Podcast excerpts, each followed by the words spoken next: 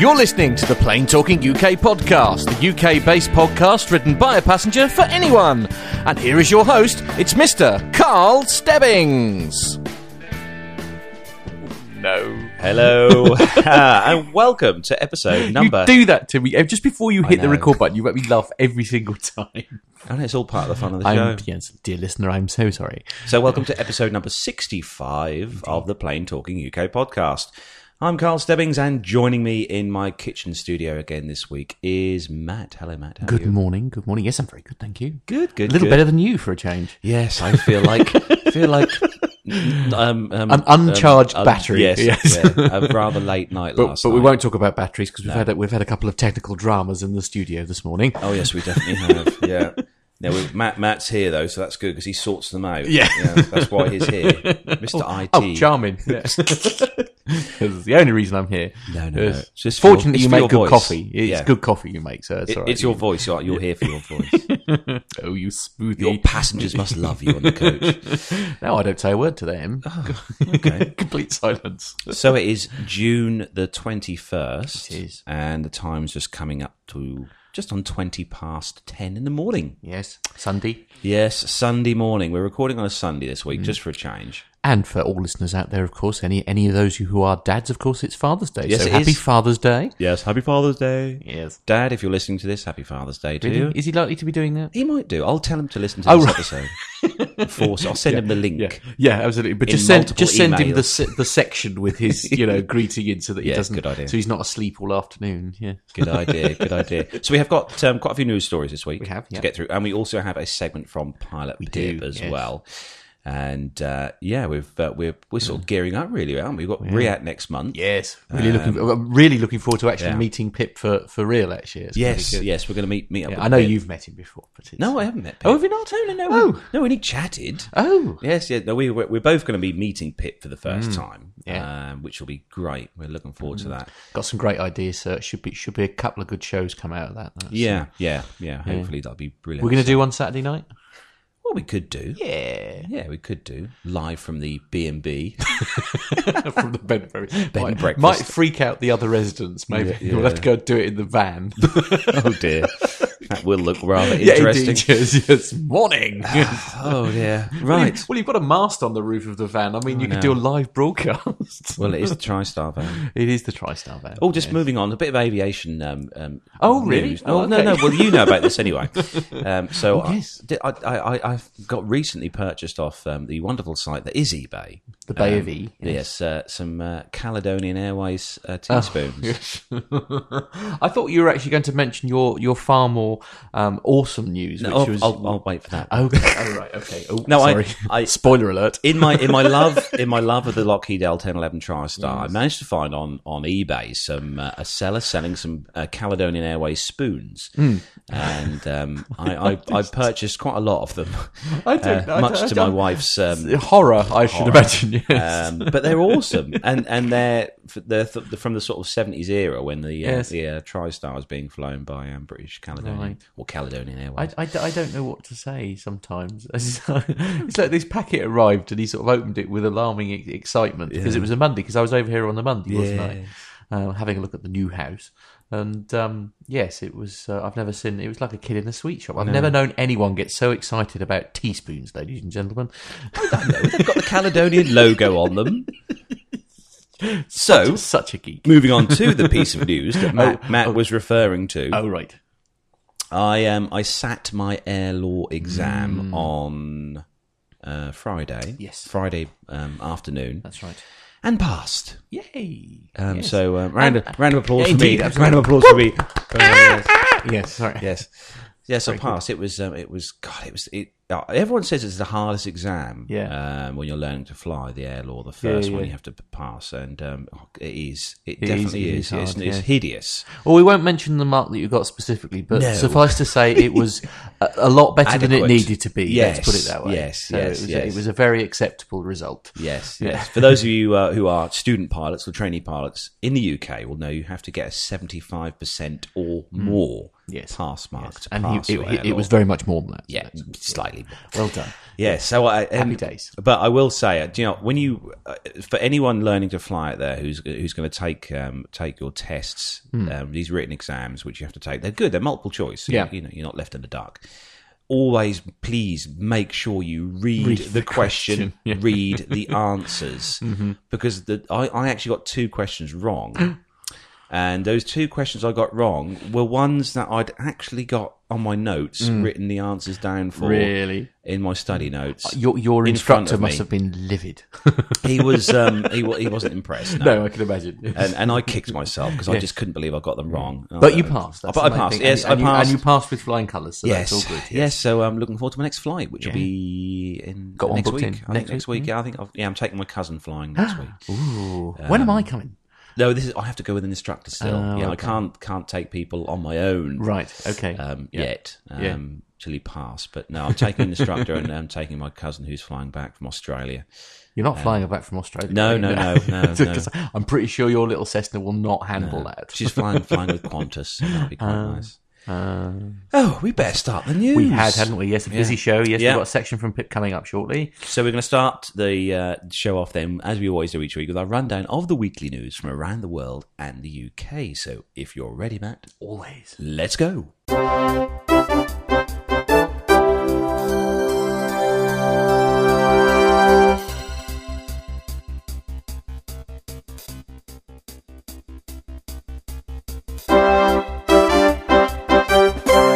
Drink paint, you know. No, paint. okay, hideous start to the uh, news segment there. Um, yes, we're just discussing painting and decorating Indeed, there during the jingle. Um, right, so first news story this week, Indeed. and kicking off on the Manchester Evening News uh, website, and uh, this one is regarding luxury uh, jet company NetJets Europe, and they're launching a new plane at Manchester Airport. So NetJets Europe, um, backed by tycoon Warren Buffett or Buffet's Berkshire Hathaway, introduced the new European signature series Bombardier Challenger 350 plane at the Business Aviation Centre and invited the MEN along for a quick trip to Ireland. The world's largest uh, private jet company, backed by one of the wealthiest people on the planet, launched a new luxury aircraft at Manchester Airport. NetJets Europe, backed by the tycoon, uh, introduced the signature series Bombardier Challenger 350 plane um, and invited uh, the chaps from MEN uh, for a trip to Ireland. And the company offers uh, a wealth of clients a chance to fly in style with uh, 25 and 50 hour jet cards on offer. Uh, a bit like pay as you go, you can sort of pay your money and, and have a quick you know, for flying. But it's somewhere. done by hours rather than sort of miles. But the firm's uh, real aim is to have clients become part owners in planes. Well, that'd be nice. With a whole range of services on offer to, uh, for those who become part of the elite club. You own a share in a specific plane, but have access to the whole fleet, and everything is run for you. It's about being part of the family and making most of being part of the family, and you get more for your money. Added bonuses include regular social events. Uh, recent ones have included tennis lessons with Novak Djokovic, uh, grub with Heston Blumenthal, and skiing with the Austrian ski team. So the Challenger 350 seats up to 10 passengers in ultimate comfort and can take them all over Europe, North Africa, and the Middle East. This plane will set you back a cool $25 million or 16 million pounds. But you can buy shares from a quarter down to one sixteenth of a share. Prices entirely depend on where you go as part of your deal and the hours you need. Pilots who, uh, who, of many of whom have come from military backgrounds, can fly clients to more than 5,000 destinations and can even change route during their flight. The company already has 75 of the new Challenger 350 jets, which customers can request with just 10 hours' notice. The planes boast uh, iPads, Blu ray players, HD monitors, uh, bed, fully stocked drinks cabinet, and staff on board if you choose, and to assist you uh, during the flight. The launch event included an hour long trip to Ireland with the MEN aboard to sample the NetJets experience. Brunch was made by Michelin-starred chef Simon Rogan, Ooh, he's and good, came from the uh, and came from the French, his luxury restaurant in the Midland Hotel. Alistair Fox, vice president at NetJets Europe, said NetJets has always been well received in Manchester, and the airport here is a key location for us to serve our customers based in the northwest. On board, Senior Vice President Michael Graham said it's all about giving our clients truly bespoke service. They can request a flight with 10 hours' notice and change where they're going while they're still in the air. Businessmen can visit three cities in one day across Europe and still be home in time to put their kids to bed. That must be a nightmare request for, for the pilot, though, to ch- to decide that they're going to change route mid-air. I tell you what, it's Because nice. that must be a minefield of, of rescheduling flight plans and mm. and all that kind of thing. Now, I must admit that is a very they're, they're very nice looking planes because this is the, these are the sorts of planes that Pip flies, aren't they? They're they're, they're same sort of Yes, size. similar sort of Yeah. size plane, yeah, to uh, to what Pip flies. Yeah. Yeah, yeah. Um, what, what I've never seen inside, they look amazing. They look amazing. They do look do. nice, don't they? To be fair, my house. I know, and to have to be able to have the money just to, to be able to say, I mean, I'll be, I'd love to say in so uh, September. You, know, you know, you know, we're not flying with E- EasyJet now. No, dear. no. we're we're having our own jet to Malta. so I'm guessing by that you weren't the Euro Millions winner then. N- Oh no, The, the UK based, but No. no, no. Oh, oh, sorry. Kept that under your hat. I couldn't even win an egg and spoon race, let alone No, no, no, indeed. No, a great story though, and good news for Manchester and and, and well, and well done to NetJets. It's Hmm. uh, uh, all, all good. It's terrifying numbers though, isn't it? Hmm. You know, it's like sixteen million pounds for. I mean, I, I, I suppose if you've got that kind of money, it's not a really that much money, money. Yeah. I know, but uh, well, well, and you you need it to be a little bit opulent and beautiful inside, really, for that kind Oh, yes. of money, don't you? Oh, yes. anyway, on to the next story. This is uh, been spe- specifically chosen for me by the look of it. It's my friends Ryanair. Fury over Ryanair's family tax father's anger, anger after budget airline demands extra money so his three-year-old daughter doesn't have to sit on her own on a flight from Portugal. Ryanair are being accused of hammering families with a so-called family tax after telling the parents of a three-year-old girl they needed to pay extra if they wanted to sit beside her on a three-hour flight home from Portugal. The budget airline said that there was nothing they could do to help Chris and Kim Parr after splitting up their booking, so their daughter Lily was sat by herself for the far for the Faro to Liverpool flight because they hadn't forked out extra to reserve specific seats. Staff at the notoriously no frills carrier insisted that the Chorley family seats couldn't be moved without policeman Chris and solicitor wife Kim stumping up an additional fee. What absolute nonsense. Uh, that was despite their reservation being made on a single booking paid for in a single transaction. Chris only realised toddler Lily was placed in a seat elsewhere on the plane four days before their flight home when he printed off his family's boarding passes in the Portuguese resort of Vilamoura. Despite pleading with Ryanair staff on Twitter, the 33 year old was refused the chance to have any of his seats reassigned unless he stumped up a fee. His case has raised concerns that parents are being punished financially by the airline purely for having children. Chris told MoneySavingExpert.com it's incredulous an airline should seat a three year old away from her parents. On booking the tickets, Ryanair were aware of the ages of the children, so why wouldn't it leave a three? So why on earth would it leave a three year old on their own? Um, speaking to Mail Online, he added, "It just seems so ludicrous that they even consider put doing something like this. It was all booked at the same time on the same booking, so there was no reason for us to, to be split up on the plane. It basically translates as: if you want to sit together, then you're going to have to pay the money. It's a family tax." As it stands, the only way to guarantee a reservation uh, is sat together on a Ryanair flight is to pay between five ninety nine and eight ninety nine per person. The cost varies depending on the route and the details of the booking. Otherwise, the carrier is at liberty to assign passengers any available seat on board their aircraft. Having assumed their seats would be beside each other, Chris didn't see the need to pay any additional cost. Now, I'm kind of with them on that one. I'm rather surprised that when you did this, when you, because presumably he checked all three in at the same time as Yeah. well. Um, I can't see any logical reason other than the system splitting you up on purpose to encourage you to then book your seat. I mean, I can't think of any other reason why that the system must have done that on purpose. But the, the, the, the, you know the, the booking the, the, the check in system on the website must have split them up on purpose. But this isn't the first. I mean, we've seen this so many times now in the last few Hmm. Yeah. week or months, haven't we? Where there- Yeah. situations like this happen and that. Yeah. I could understand it if it was just behind, you know. So if, yeah. if it was just that you you've been you, you they were allocated in sequence, so you had seats, um, you know, C uh, or, or B and C, and then the child was D, so it would either be behind you or on the row next to you or something like that. It, it, it is, um, I think, uh, you just can't have a three-year-old child sitting on their own. I don't understand why.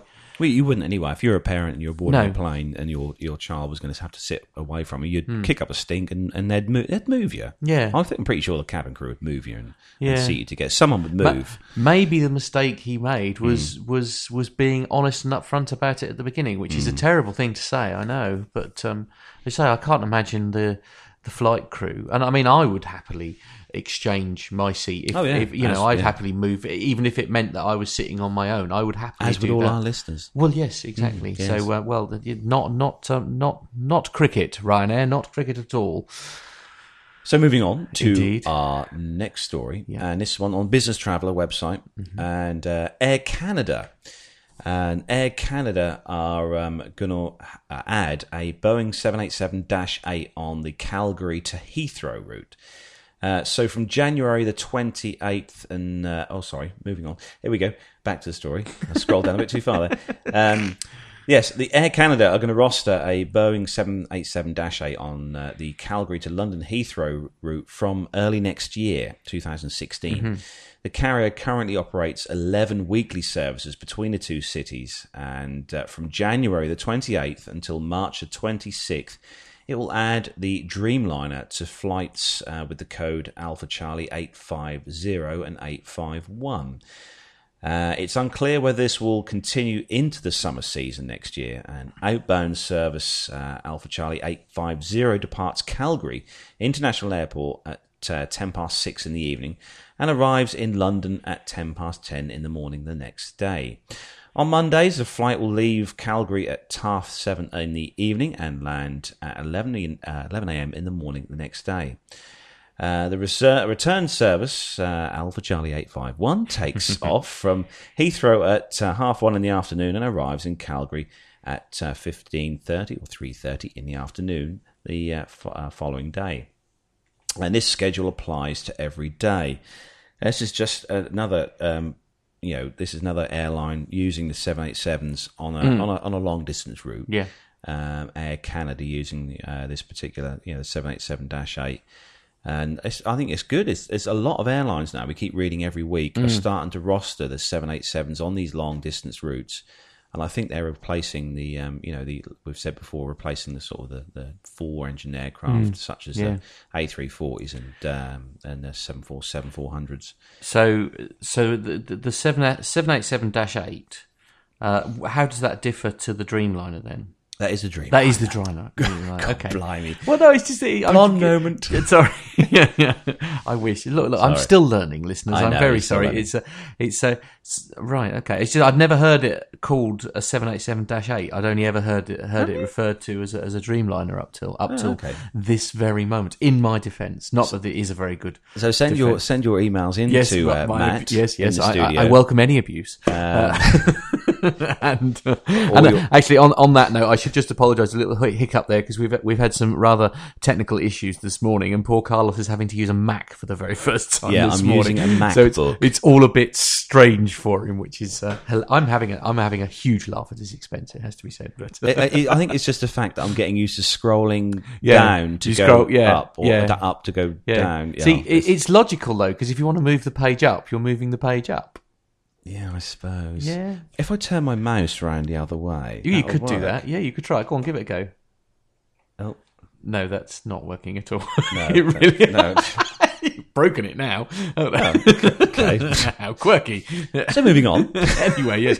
Moving on to matters at hand. This is on the website airtrafficmanagement.net, and the headline is EasyJet support Airbus early fault prognosis. European low cost carrier EasyJet is to study fault prognosis capabilities uh, to enhance Airbus's maintenance and services. Airbus solutions for prognosis maintenance include services and e solutions, which can receive real time information from aircraft systems via the ACARS messaging system. This information is then analysed with fault predictions sent to the airline's operations team so that they can use it to troubleshoot technical faults as soon as the plane lands or schedule the work into its regular maintenance. As part of the initiative, EasyJet and Airbus will steady uh, will study enhanced prognosis capabilities using an extended res- repository in which to collate data from the worldwide in-service A320 fleet, from EasyJet's fleet and also from Airbus' own operational benchmark analysis. The resultant data lake will subsequently be processed using innovative algorithms. Overall, the enhanced prog- uh, prognos- prognostic sorry, the overall the enhanced prognostic It's early in the capability morning. it is a bit early, yes, would benefit airlines by further enabling their engineering departments to plan for co- component replacements before issues arise and identify possible actions to improve fleet operational performance and decrease maintenance costs. Jan Barbak, uh, that's the Airbus Chief uh, Innovation Officer, said, We are proud to collaborate with EasyJet as part of our co innovation initiative, which sees Airbus working jointly in a very open way with customers and suppliers on projects which will add real value to both parties by refining products and services together. Ian Davies, head of engineering for EasyJet, commented prognosis systems already transform the way that the, we maintain our aircraft and the data obtained enables us to predict potential issues before they arise or start a troubleshooting program before the aircraft even lands. He added, though this proof of concept, uh, through this proof of concept, we aim to enhance capabilities of modern prognostic systems with the objective to further improve our Airbus fleet's operational efficiency. I'm surprised this isn't being done before especially given the fact that you're getting live data pinged backwards and forwards from the aircraft straight back to the to sort of you know HQ um, whilst you're in the air. I'm surprised it's sort of um, so innovative, if you if you like. I mean, it's a brilliant idea, isn't it? really yeah, it, ACARS is such a, a fantastic system the way it works. Yeah. Know, well, and you're compa- you're comparing not only the, the data from EasyJet's flights, but obviously, presumably that the information that Airbus receives obviously is Mm. coming from all clients, and then so as you say, literally, it makes perfect sense. You can you can see faults sort of you know bu- building. You know what's coming. You can almost predict what what's going to need to be looked And at. And it's good next. for the airlines if they've got an mm. aircraft coming in that's got a, you know, Yeah. a a, slight technical fault. That mm. uh, when that aircraft lands, Yeah. they can quickly They can send, get it put send the right. right guys out, the Yeah. right tools, the right mm. equipment, the right parts, and get the aircraft back in service. in, in in seconds, Yeah. rather, or you know, in, in, in a much much shorter turnaround time. Because as we all know, an aircraft on the ground is not making money. No, indeed, no. And, and it usually involves uh, very angry passengers. Yes, if yeah. it should have been in the air. So next story is on the star.com business and um, WestJet uh, to fly to London Gatwick Airport. So WestJet Airlines will fly to London Gatwick's airport beginning in spring 2016 as part of its international expansion.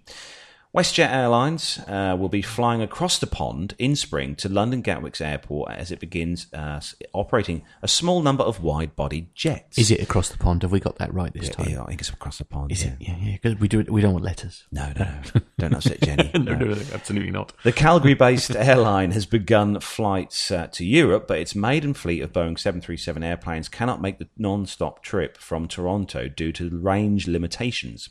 Last year, WestJet began to fly to Dublin from St John, Newfoundland, and this year it launched service to Glasgow from Halifax. This news marks the next phase in the international portion of our strategic plans, said Bob Cummings, uh, Bob Cummings WestJet's uh, executive vice president, commercial, in a news release. WestJet is at the right scale to make this step uh, in our evolution. The airline declined to name specific departure cities or prices, saying details will come later in the summer. The ability to fly non-stop from Toronto would certainly be an advantage. Air Canada has also increased its route network to include international destinations in Europe using its uh, leisure airline Rouge. As well, uh, Air Canada has uh, deployed its new Boeing 787 Dreamliners on routes to cities in Asia. Talking uh, to the international skies, or taking, sorry, to the international skies, uh, is uh, a natural progression for WestJet, which started as a small, low cost airline focused on domestic Canadian market. It then expanded into the United States and sun destinations in Mexico and the Caribbean. It has since launched a regional airline known as WestJet Encore, which expects to have 36 Q400 turboprops by 2017, flying short haul flights feeding into the, uh, the network in bigger hub cities. WestJet is scheduled to deploy the first of four 767s later this summer. It will use the 767s on flights between Calgary and Edmonton in, uh, to Honolulu and Maui over the winter season. The wide body planes will include 24 seats uh, in plus category aimed at the business traveller and 238 seats uh, in the main economy cabin. Uh, well managed and efficient airports like Gatwick are ideal for low cost airlines like WestJet, says Chris Avery, WestJet's Vice President of Network Planning. Alliances uh, and corporate development uh, in the news release. We love Gatwick as a convenient airport with the great connectivity to London City, uh, central London, and access to other low cost airlines flying to points in Europe and beyond. About 45 airlines use Gatwick, which is about 45 kilometres south of London, including discount carrier EasyJet, ooh, there we mm-hmm. go, uh, whose passengers represent 41% of all passengers wow. at the airport. What, e- EasyJet's passengers account for 41% of all passengers? That's quite large. That's terrifying. That's quite huge. That is that quite is a huge. massive yeah. number. Is that, are we sure that's right? Well, that is what it says. Wow. Yeah, no, But I'm uh, just WestJet, reading. just just sort of bit of Oh, yeah, back to you. the story. I'm back sorry. to you. We- WestJet uh, at Christmas time Hmm. tend to release these really really good um, like um, Deals. Christmas adverts. Oh, right. Yeah, um, and they yeah, you, you'll have to go if you Google them uh, on YouTube or whatever you look them Okay. on YouTube. WestJet uh, have these awesome um, Christmas videos where they have like a an airport with a big s uh, big screen and Yeah, uh, yeah. passengers walk up to the screen and and um, they can sort of see Santa and stuff sitting Ah, there and um, and the, the kids get loads of presents. It- It's brilliant. I, You- well, I, YouTube I, I, it. sh- I shall, I shall YouTube it Bit during the coffee tearjerker. break. Yes. No, really? Oh no, no, don't. I'm a bit emotional anyway. Don't, Oh, God, don't set me off. Oh no. anyway, on that note, uh, it is uh, well, pro- probably bring a tear to my eye, but for completely the wrong reason. This is uh, EasyJet, uh, and it's uh, Miltech is the website of Military Technologies. EasyJet agrees with Airbus upgrade services for the retrofit of up to 105 of its A320 cabins, which basically means probably less room. Uh, new cabins to feature six more seats. There's a shock, and maintain current current passenger comfort. Good luck with that. Uh, EasyJet has reached agreement with Airbus upgrade services division for the retrofit of up to 105 of its A320 cabins. The new cabin will feature six additional seats whilst maintaining current passenger comfort levels, and in addition, it has the capability of allowing full access to one of the one of the lav- lavatories for persons with reduced mobility.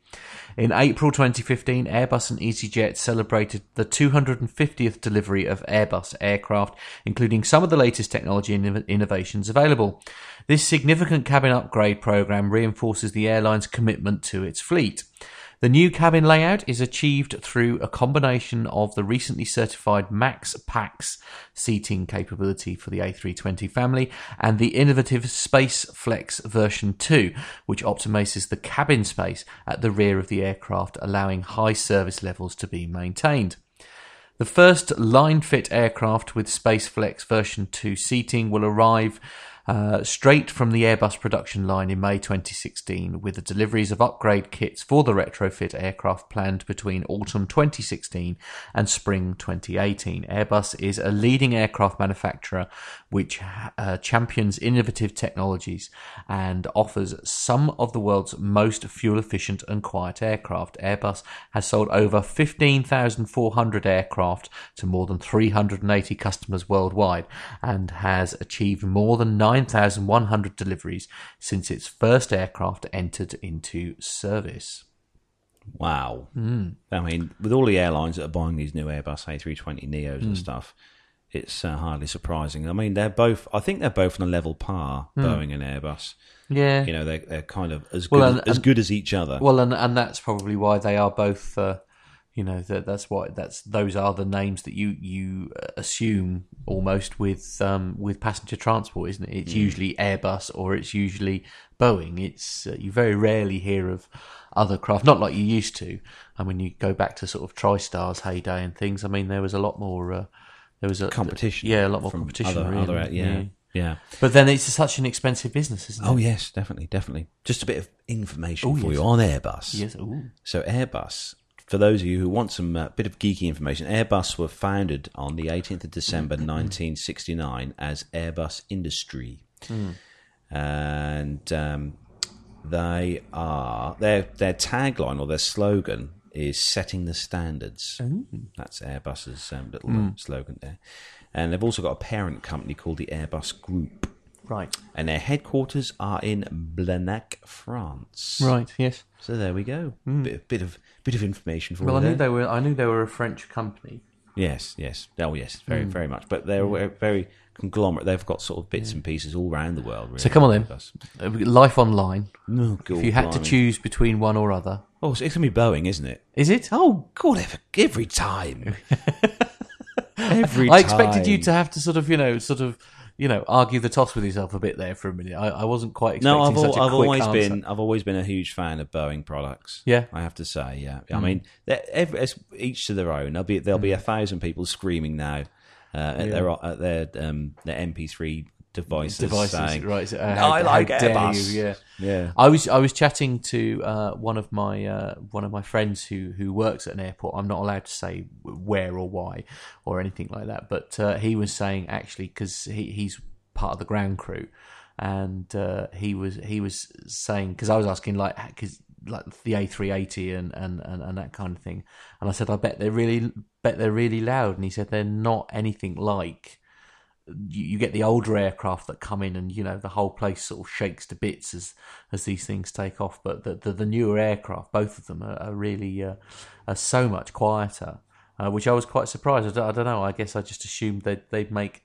as much if not more noise but Oh no, no the aircraft are not noisy. That's a nice noise. it's don't don't I saw what you put on Facebook all right I saw Oh, yes. I saw the Rolls Royce engine that you wanted to put in your garden Oh God, blimey, that'd be so nice. Someone was someone's selling an uh, Rolls Royce RB211 engine on uh, on eBay.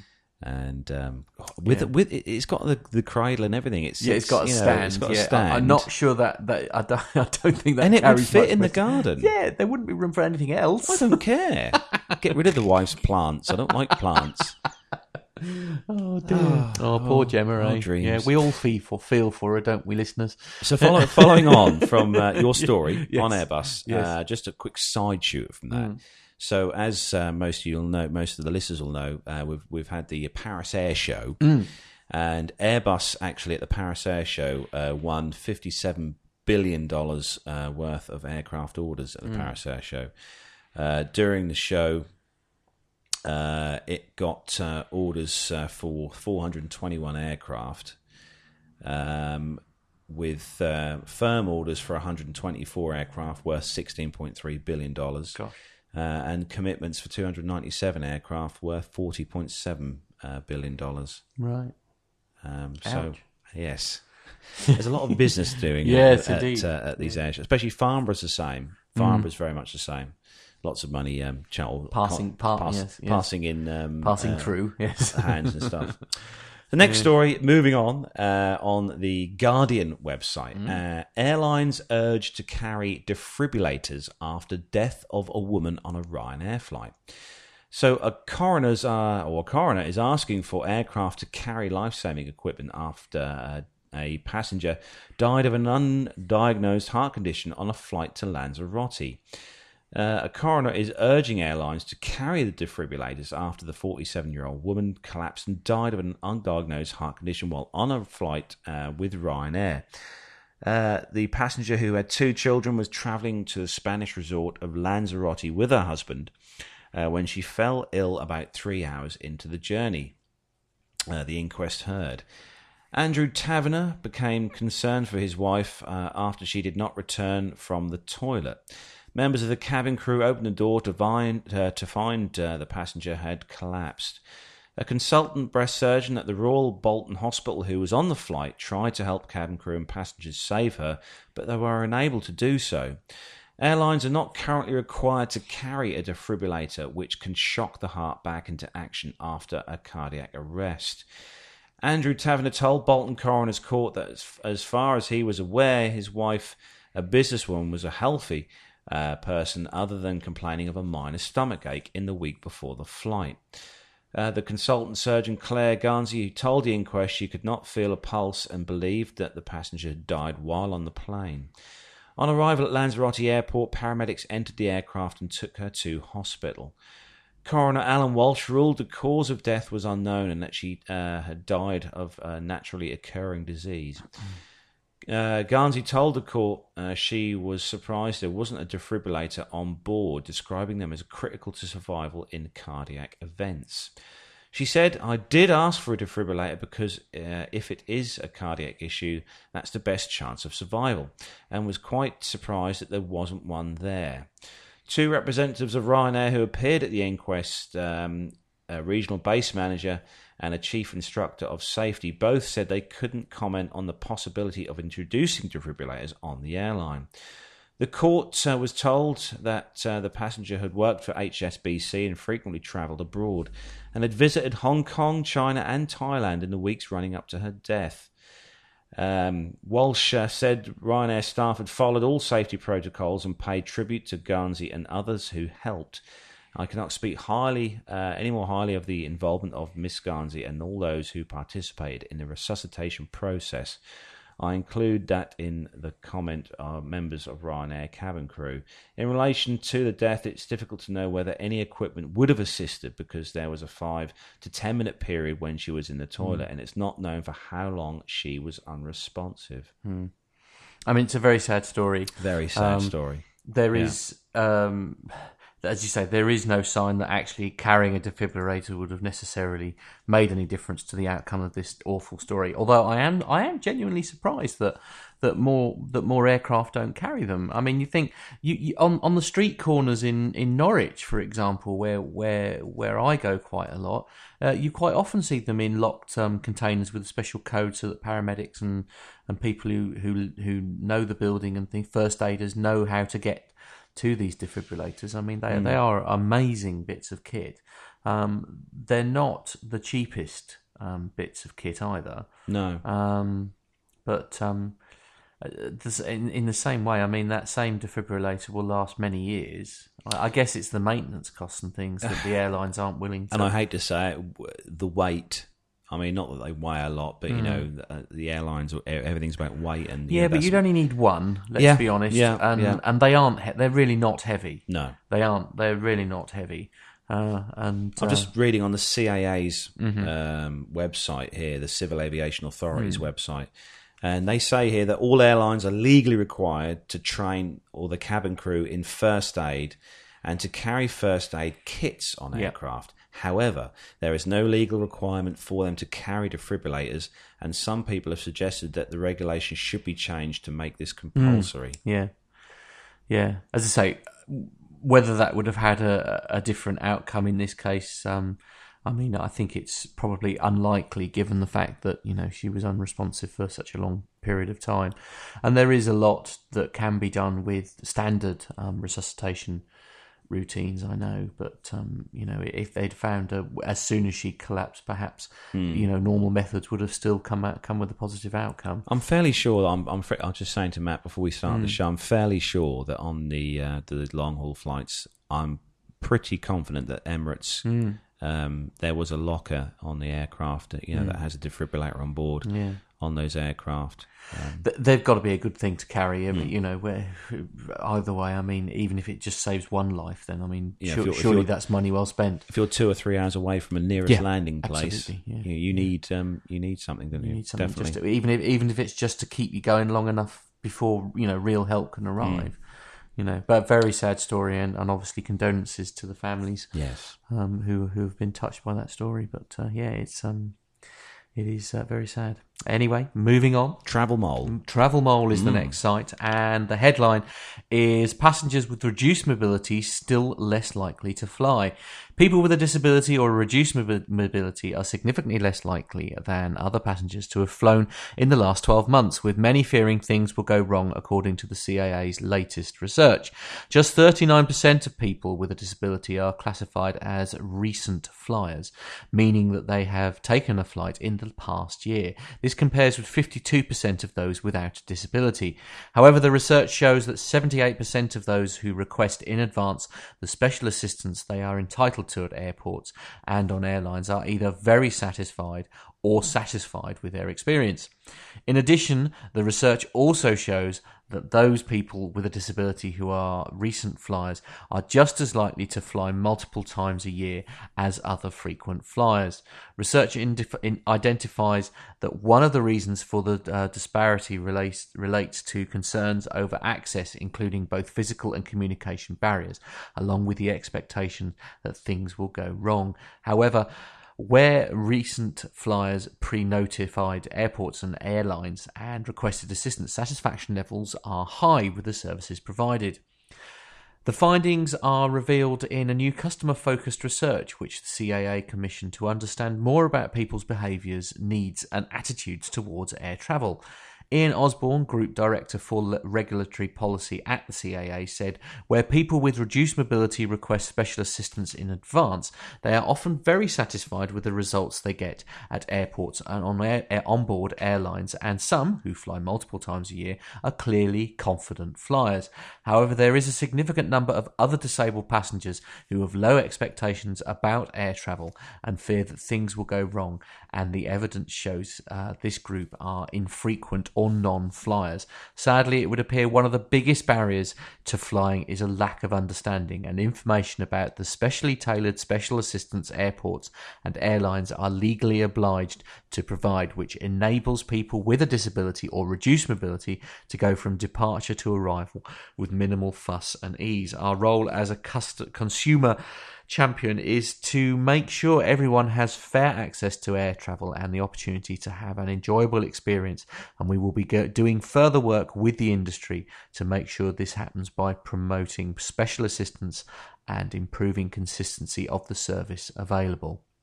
Now, you were telling me a story just before we started recording, actually. Yeah, yeah. My my um, grandparents have just um, come back from a holiday in Malta. Funnily enough, Ah, and runs in the um, family then. Yes, it Yeah. does. Yeah. and they flew out um, with EasyJet from Gatwick Airport, and uh, they're both fairly mobile, but obviously long distance walking's not their. Yeah, not their Thing. forte. Yes. And uh, the gate at Gatwick for them was quite a distance, and um, even though they'd pre-emailed, well, not them, but my uncle had pre-emailed the airport and the airline and everything, there was nothing in place. Really? And Oh, that is a real and they couldn't get anything in place, and they had to make the journey On by foot. Blimey. Um, I which I presume thought they, was- they made their flight and everything. Oh yeah, they made their yeah. flight. I mean, they got there in plenty of time, but it's not the point. It's um, you know, these um, these things, you know, at airports, uh, you know, uh, when you're less mobile, you know, you still want to go on holiday, and uh, you know, it's um, that that, you know, you, you need to have these things in place properly.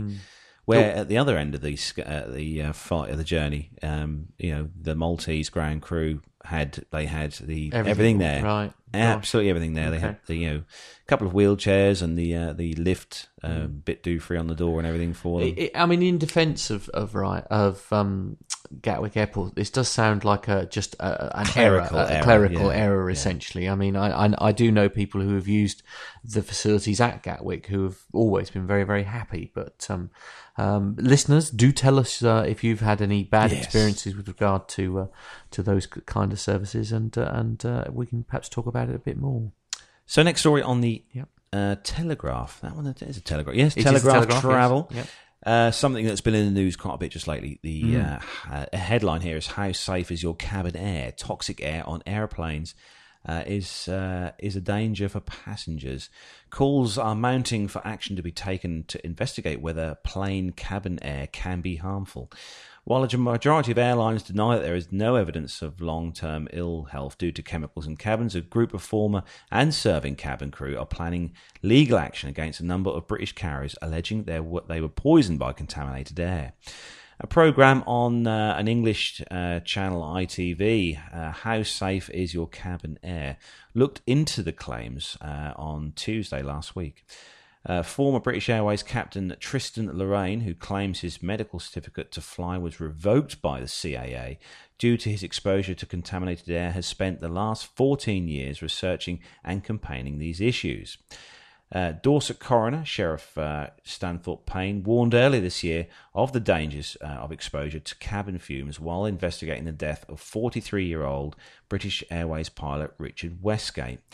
Unite the Union, who recently called for a public inquiry into the topic of contaminated air exposure on aircraft, but what uh, exactly is aerotoxic syndrome?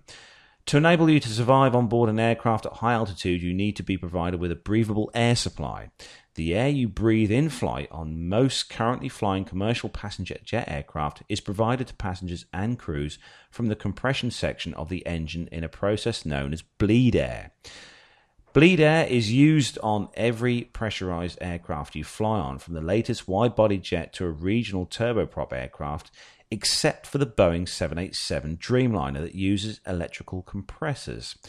Apart from being cooled by air conditioning packs before entering the aircraft cockpit or cabin, the bleed air is not filtered and it will be contaminated in varying amounts with pyrolyzed or decomposed organic material at elevated temperatures synthetic jet engine oil, combustion products as uh, a feature of the system design.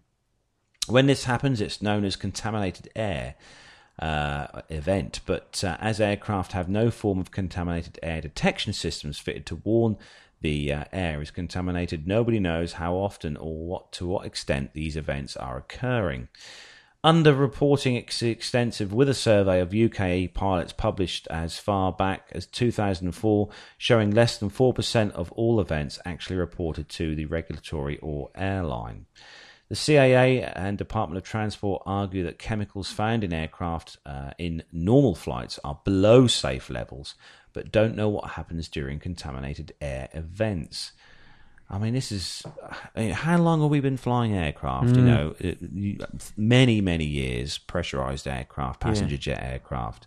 You know, this has only just come to light mm. after all these times. I mean, there may be something in it, but um, but I mean, air conditioners, for, as an example, when they first came out, uh, I mean, it was a long time before they sort of diagnosed mm. that that that that parasite or not parasites, but the the you know airborne jets sort of things could be in the air essentially that were mm. incredibly harmful to you, yeah. especially if it was, you know, sort of near stagnant water and things like that. I so, mean, you know what it's like when you when you turn your air conditioning on mm. in your car yeah. after you've after you've not used it since yeah. last summer. Not no, that we see. not that we use ours in the UK that much. not necessarily. Um, yes.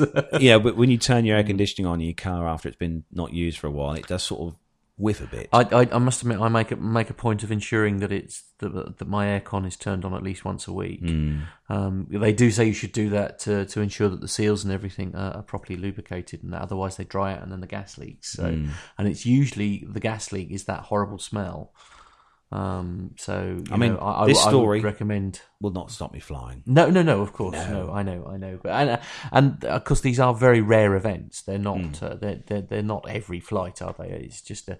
It's like as I say, it's like anything. You know, all it takes is a, mi- a minor bit of um, perhaps slightly lackadaisical maintenance and and you know bad things can accidentally happen. But then mm. you know, in the same way that there are bugs floating around in the air all the time, um, if you are flying through that air, you are bound to pick them up from time to time, aren't you? So Oh, it's bad enough having a cold. No, oh, dear. oh, steady. anyway, on to the next story. We've got a little run now of flight global stories, and this one uh, has, it, has it been a? Uh, it's been the Paris Air Show, presumably. Is yes, that right? Yes, yes. yes so, so, so, these are sort of uh, uh, to commemorate the Paris Air Show. I think yeah. a, a, lot of the, the, the, next couple of stories, and uh, this one uh, is Air Baltic to be the CS300 launch operator. Mm. Air Baltic has confirmed it will be the launch operator for the Bombardier CS300. Bombardier. Bombardier. I'm sorry. What did I say? Bomb- Oh, I'm Bombardier. Bombardier. Sorry, that's a beer, isn't it? It is. I'm so sorry. Trust you. Bombardier. I do. Bombardier. Air, and I do. I did that last time as well, didn't I? So I've got no excuse. Air Baltic has confirmed it will be the launch operator for Bombardier CS300. Uh, Chief Executive Martin Gauss tells Flight Global the carrier expects its first delivery of the type to arrive in September 2016 and another two before the end of that year. Gauss also confirmed that Air Baltic will firm up seven options to give it 20 firm orders for the CS300, saying, We haven't done it yet, but the long term business plan assumes that. We, he expects the aircraft will provide much lower operating costs and longer range and allow the Riga, the Riga is it Riga or Riga? Riga. Riga based um, carrier to operate a lot of routes that we cannot do at the moment. The CS300 is on track to be certif- uh, to be certificated uh, six months after the same milestone for the CS100, which is due by the end of this year. Says Bombardier. I nearly did it again. Then the larger variant seats 135 passengers in a standard two-class configuration, compared with 110 seats for the CS100 model. Air Baltic has selected a single-class high-density layout with 148 seats for its CS300s. Oh, that's that's blinking good news for Bombardier. Anyway, Yeah. Um, I'm just looking at the Bombardier, the, the C series. We chatted about this before. Yeah. And uh, Pip picked up on this uh, when he was on the show with us a Mm. few weeks back. And if if you look at the pictures of the bomb of this of the um, of the Bombardier C series, they are like someone's got a, a Dreamliner and shrunk it. Yes. Yeah. It looks so. It looks so like the Dreamliner. Yeah. The nose and everything looks so like the Dreamliner. yeah, a- sort of a short wheelbase version of the same thing. exactly. Yeah. Air Baltic, Yeah. formed in 1995. Yeah. Uh, hubs at Riga Airport, International Airport. Go to 60 destinations. Have a fleet size of 24. Um, and uh, currently are in a profit. Um, they're an airline in profit. Blimey, What? Air Baltic. I know. Heavens. Uh, but yeah, got quite, quite uh, a reasonably uh, um, sort of uh, new fleet. Quite, quite a young fleet. Good. Um, they've got some. They've got some older seven three seven three hundreds, Hmm. but they have, as we say, got the Bombardiers, um, and they've got some Dash Q eights as well. The prop, uh, prop Yes. uh, Yes, yes, yes. aircraft as well. Nice. So moving on to our next story, Yes. another one. Uh, Paris Air Show news. Wizz uh, Air or Wizz.com or WizAir.com. See them flying around here quite a bit. You can't miss them with their purple, Yeah, with the purple uh, underbelly, yes. underbelly. uh, they have uh, signed for 110 high-density Airbus A321 Neos. So the Central European budget carrier Wizz Air has tentatively agreed to take uh, 110 Airbus A321 Neos in a high-density 239-seat cabin flex configuration. Airbus says the aircraft fitted with 18-inch seats would be delivered between 2019 and 2024. The Memorandum of Understanding also covers 90 purchase rights. Flight Global's Ascend Fleets database shows that Wizz operates 61 A320 CEOs and has another 23 plus 27 A321 CEOs on order. The airline uh, uh, airline's A321 Neo deal is the biggest single order for the variant and pushes the A320 Neo family orders and commitments beyond 4,000. Airbus indicates. And Wizz Air operates uh, some 380 routes from 22 bases. So they're, they're getting quite big now, aren't they? Yeah, Wizz Air are big, yeah, yeah, yeah. Quite quite often you put the uh, you know flight radar app on and see them flying over Yeah. here. Yeah, very good. Ah, that's good. Okay, uh, penultimate story then for the uh, commercial section. Uh, this is Flight Global again, uh, again out of the Paris Air Show, and it's GECAS to be the 737-800 conversion launch customer. US US lessor uh, GECAS. Sorry, Lisa. Liesel. No, it says L E S I know it's Lisa. Or it's Lisa, Lisa. Lisa. Yeah, it's the leasing company anyway. Oh, I see. That's thing. not spelt correctly for that. Anyway, sorry. Silly Americans, come over here with all. anyway, US US Lisa GECAS has uh, become the first customer to sign for aeronautical engineers um, freighter conversion program for the Boeing 737-800. Aeronautical engineers formally launched the program last year. GECAS's cargo aircraft group has disclosed during the Paris Air Show that it intends to convert up to 20 of its passenger 737-800s into freighters. Uh, conversion will be undertaken at aeronautical engineers modification centers in China and the US beginning next year. GECAS says it expects the modified aircraft to achieve uh, US FAA supplemental type certification in 2017, at which point the 737 800 SF will be offered for lease as a freighter. Uh, the Lisa's uh, Executive Vice President for Specialty Markets, Christopher da- da- Dam. You really have picked a I right know. one. For Christopher Damanos, there we go, says the company believes the type will be a best in class aircraft for replacement and expansion in the single aisle cargo sector. Cargo Aircraft Group has previously opted to convert 737 300s and 400s into freighters, and its portfolio of cargo jets also includes larger freighter types. Aeronautical Engineers says that securing GECAS as the launch customer for the Dash 800 conversion will offer the lesser, uh, the, the Lisa, sorry, and oh dear, the Lisa, a high residual value option for its Dash 800 fleet. Humble apologies, dear listener, for that horrific read. Seriously though, the the seven, uh, yeah, the, the seven three seven eight hundred has Yes. been such a hugely popular um, version for, Yeah. for for Boeing with the seven three seven. That's that's And, what um, um, the Ryanair. Yeah, yeah, all of Ryanair fleets are the 800, and uh, you know it's it's a massively popular series. Yeah. Uh, I think it's probably one of their popular. I think out of their um, their whole series of seven smaller, yeah. and um, it was a natural thing for I think for for the you know for for a company to, to have this as Yeah. as a as a freighter, um, as a Well, small sort of freighter. Again, it's got a proven track record and and, and, and that kind of thing, hasn't it? So it's uh, people people know what they're dealing with when they buy one of these, don't they? I mean, Yeah. it's uh, yeah. you know, and they, I mean, for better or for worse, I mean, these aircraft have been in service a long time, so they've got a, they've, as you say, got a, a, a proven track record of reliability and things. So it's all good. It's all good, Mm. and just on a, on a note as well about the pronunciation of stuff. Oh, here we go. When you, if you ever Again, listen- I'm very no, no, sorry. not you, not you. I, I, do you know uh, um, uh, Captain Jeff? Ah, yes. from over there at the Airline Pilot Guy Yes. podcast. Um, he often has uh, little bits about pronunciation and Yes. stuff on his show. And one of the ones that uh, always amuses me, Yes. and for those of you guys who listen to uh, Captain Jeff's Airline Pilot Guy podcast, which is awesome, Yeah. and uh, is part of my diet of podcasts a week. Yes, yes, when you're Um, on late. Yes. He he loves. There's, there's a there's a certain word, um, and um, it's uh, portable. right. Yes. Okay. Um, Nothing portable. unusual that. Nothing. Why, why is that? Why is that so? Uh, challenging? because it it it, it kind of comes out on, on the show as being potable, Oh no.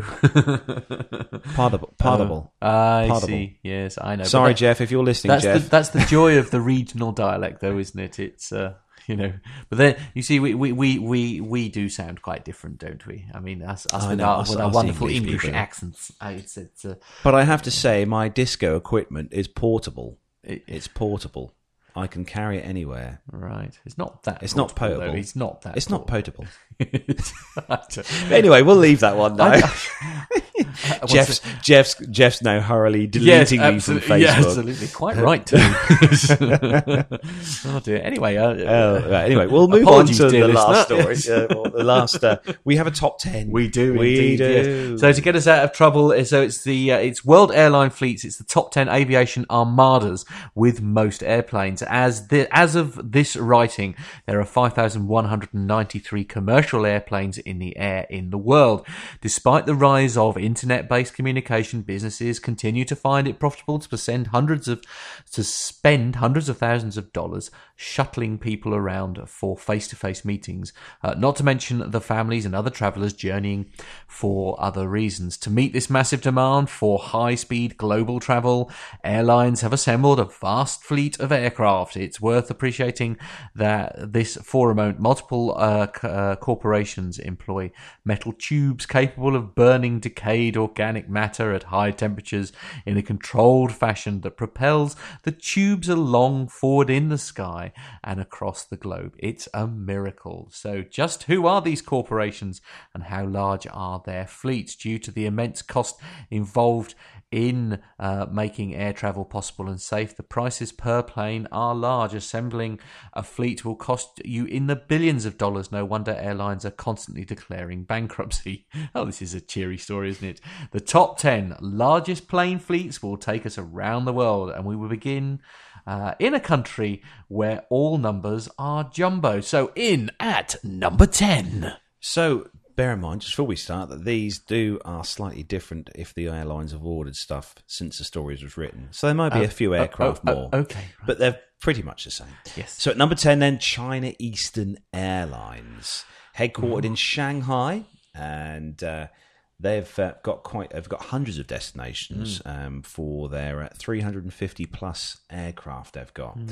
And uh, they are uh, also part of a member of the Sky Team uh, Alliance kind of thing. And uh, they roughly fly 73 million passengers, um, or one fifteenth of the population of China. Gosh, 349 planes in their particular fleet as well. Uh, in at number nine. So at number nine, then uh, Air Canada, uh, 354 uh, aircraft or uh, in their fleet, and uh, they are the Canadian, obviously the Canadian flag carrier. Uh, overall, the airline counts 178 destinations for its aircraft, and uh, Air Canada enjoys something of a monopoly position within Canada, ensuring that it puts a pile of planes to good use for some time to come.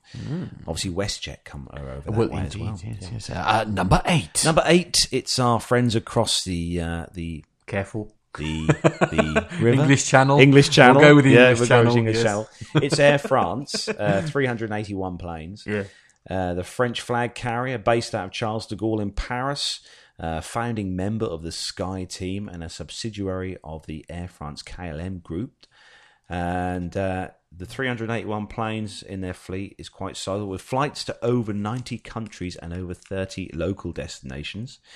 Uh, unsurprisingly, the vast majority of its fleet is composed of mostly Airbus planes, and the French airline has purchased fewer airplanes than average from Boeing and far more from the French producer Airbus. Obviously, because I mean, uh, Quite they've got far yes, to deliver them. Absolutely, indeed. Yes, Delivery yes, yes. costs are yes, far le- le- less dead mileage, as we call it. In, in at number seven. Number seven, Lufthansa, 401 aircraft. Hmm. Um, the once state owned airline privatized in 1994, shortly after German reunification. The airline's main hub being in Frankfurt, uh, one is, which is one of the Europe's largest airports. Uh, and the company is based in the industrial Rhineland in Cologne. Uh, with 197 international destinations on top of 18 domestic terminals, the airline and its uh, 401 plus planes are major players. Uh, perhaps its most newsworthy fa- uh, fact at the moment is a recent promotion that encouraged Swedish people to change their name to Klaus Heidi, and somehow managed to uh, get 42 Swedes to do so in exchange for a chance to win a year's a year of free rent in Berlin, along with a few free flights. Hmm, interesting. Yeah, yeah, this is an unusual approach, isn't it? This is an unusual marketing strategy. number six. China Southern, another one that flies over us quite frequently here. Oh, really? uh, at the house, yeah. 423 aircraft. Uh, unsurprisingly, the world's largest air country showed, shows up again in, on the list of the world's largest airline fleets. China Southern, based in Guangzhou in the Guangdong province, a province the size of West, uh, Win, uh, Wisconsin, with a population of over 100 million. The China Air, uh, the China's, um, the airline is China's biggest uh, by fleet size and by passenger, and ranks the fourth largest by domestic passengers worldwide. Are we keeping you up? Sorry, yes.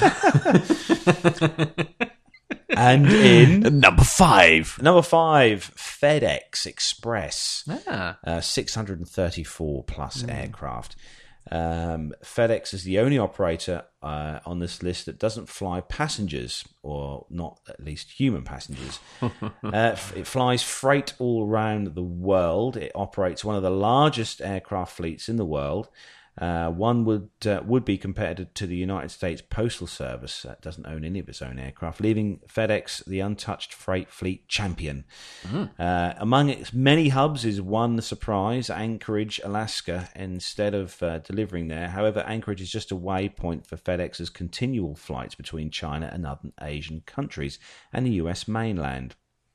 Not bad for uh, showing, considering that they don't carry passengers. No, indeed. Uh, number four. Number four, it's one of the uh, US favourites, Southwest, and they've got 683 plus aircraft in their fleet. Based out of Dallas, uh, this one time regional carrier got its start flying within Texas, letting it uh, avoid FAA monopoly regulations and operate low cost strategy. Following deregulation, Southwest exploded and is now flying more passengers than any other US airline. Um, uh, now it's got uh, 737s in the fleet, um, all, all 737 fleet, uh, ensuring that its mechanics know how to fix every plane by heart.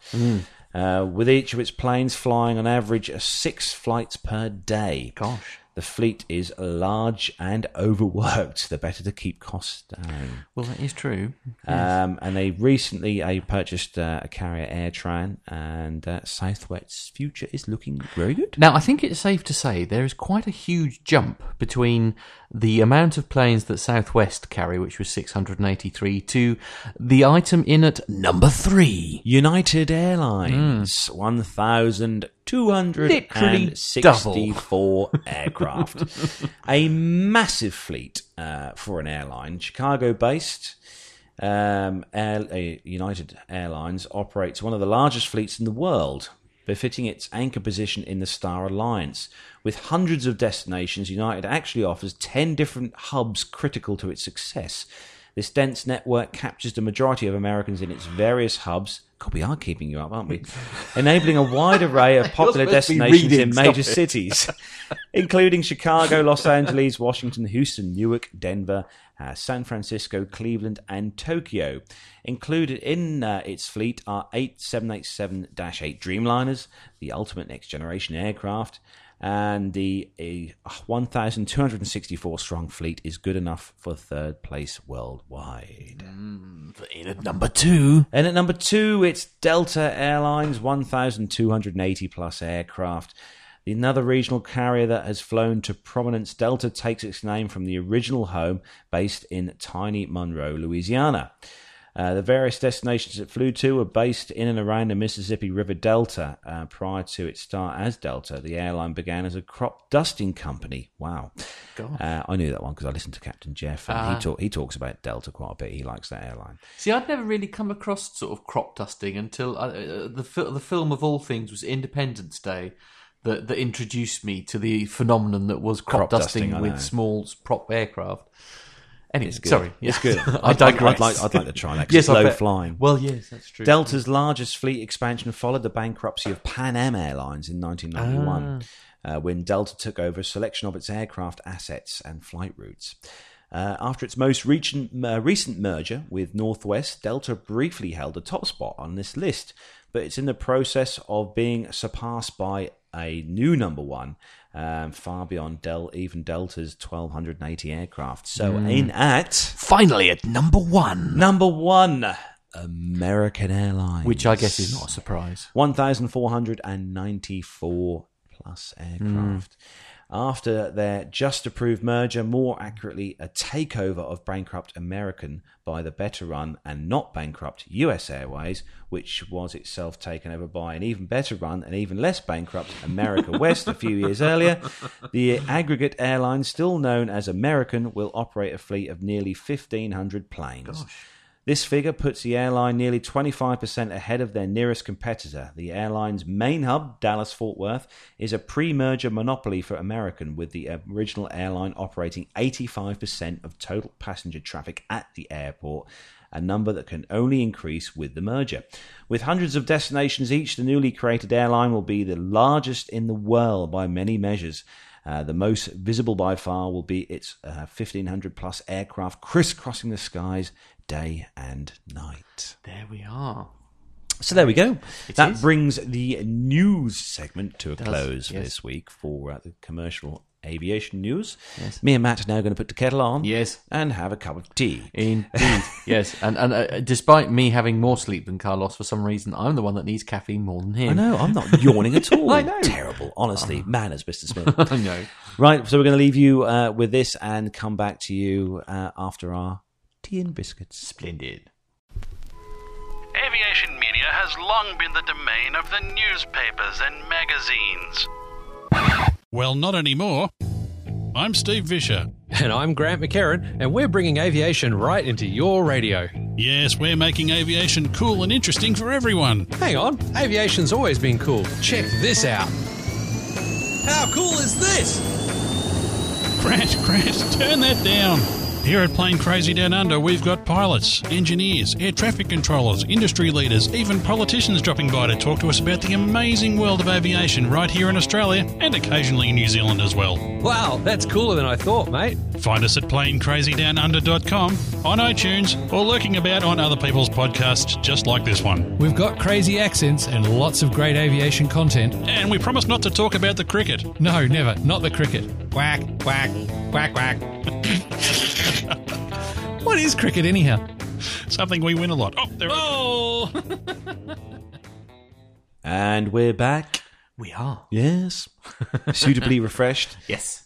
Matt had his marmalade on toast. Indeed, and I've stopped yawning now. Good news. It's obviously low blood sugar levels. Uh, and I've had jam on toast. Ah. Mm, strawberry jam. Yummy. Marmalade.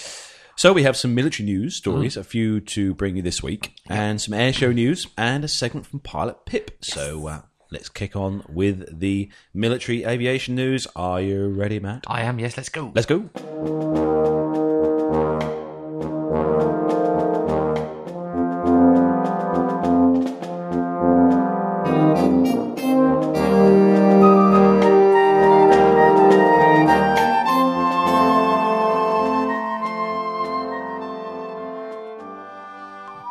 Oh, don't whistle. Oh, sorry. God, blimey.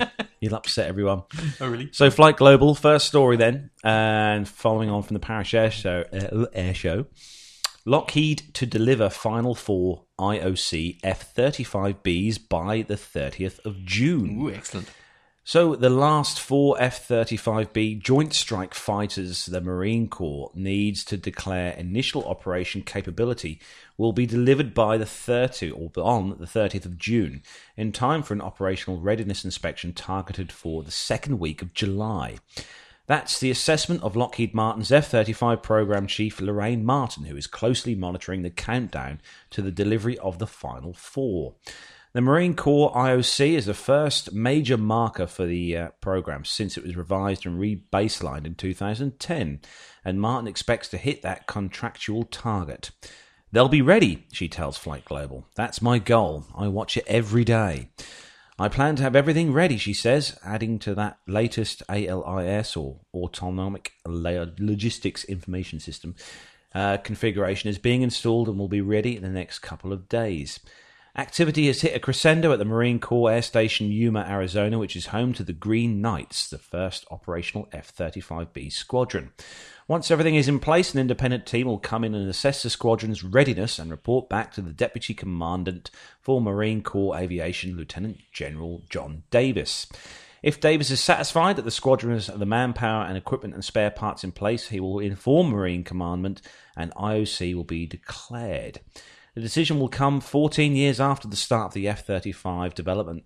Asked if, after all those years, if the US and its allies are receiving a superior weapon to what's uh, on the battlefield uh, today, Martin said she has no doubt.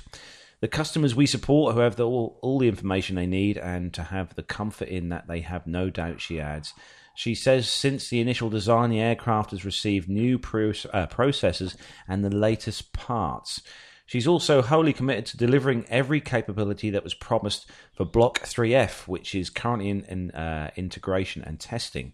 The statement comes despite talks of weapons and capabilities slipping from Block F to Block 4, a configuration that is being defined right now and will be delivering increments from about 2019 through to 2025. So, another stunning picture of the F 35 there. Yeah.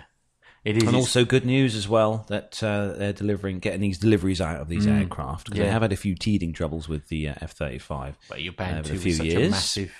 It's a massive project, though, isn't it? I mean, that's why it's taking taken so long. But they they are such a uh, they're sort of very flat, aren't they? this is the best way to Very to- ra- radar, non showing up on Ah, yes, um, right in yes. design, but no, sneaky. Yes, it'll be so good if we see these at RIAT this year, or at least Yes, one. we- At least one, yes, quite sure. Anyway, Flight Global is uh, the source for our next story, and the headline is Canada accepts first six Sikorsky CH-148 Cyclones. The Royal Canadian Air Force has accepted delivery of its first six Sikorsky CH-148 Cyclone maritime patrol helicopters, marking a major step forward for the Sea King replacement program that has uh, a tortuous history. Uh, two more helicopters are due to arrive at the Shearwater operating base in Nova Scotia this December, and the full tranche of 28 Cyclones will be in place by 2021, Canadian Defence Minister Jason Kenney said at a ceremony on the 19th of June. The first six ch- uh, choppers arrive amid a hurricane of uh, displeasure in Canada over the handling of the various Sea King replacement efforts, the latest of which, the Cyclone program, started in 2004 but uh, was beset by technical issues, delays, cost growth, and contract revisions. In fact, an earlier Sea King replacement was aborted in 1993 at a cost to Canada of around about $500 million. The- indeed, the total value of the Cyclone acquisition is $7.6 billion, including a $1.9 billion for development and production of 28 helicopters and 5.7 uh, presumably billion dollars over 20 years for in-service contractor support. The twin-engine medium-lift Cyclone is derived or is derived from the Sikorsky's Civil S-92 and is designed for shipboard maritime surveillance and rescue operations on Canada's east and west coast. It will replace 27 long-serving Sikorsky CH-124 Sea Kings that have been uh, in constant operation since 1963 and are the oldest aircraft in the RCAF in, in inventory. Public Works and Government Services Minister Diane Finley said that it gives her great pleasure to finally put the Sea King workhorse out to pasture. I don't know if I I don't know if I agree with that. I think that's very sad to see uh, because there was a, there was an air show very recently, wasn't there, where they were saying uh, because the um, the Sea King was doing its final.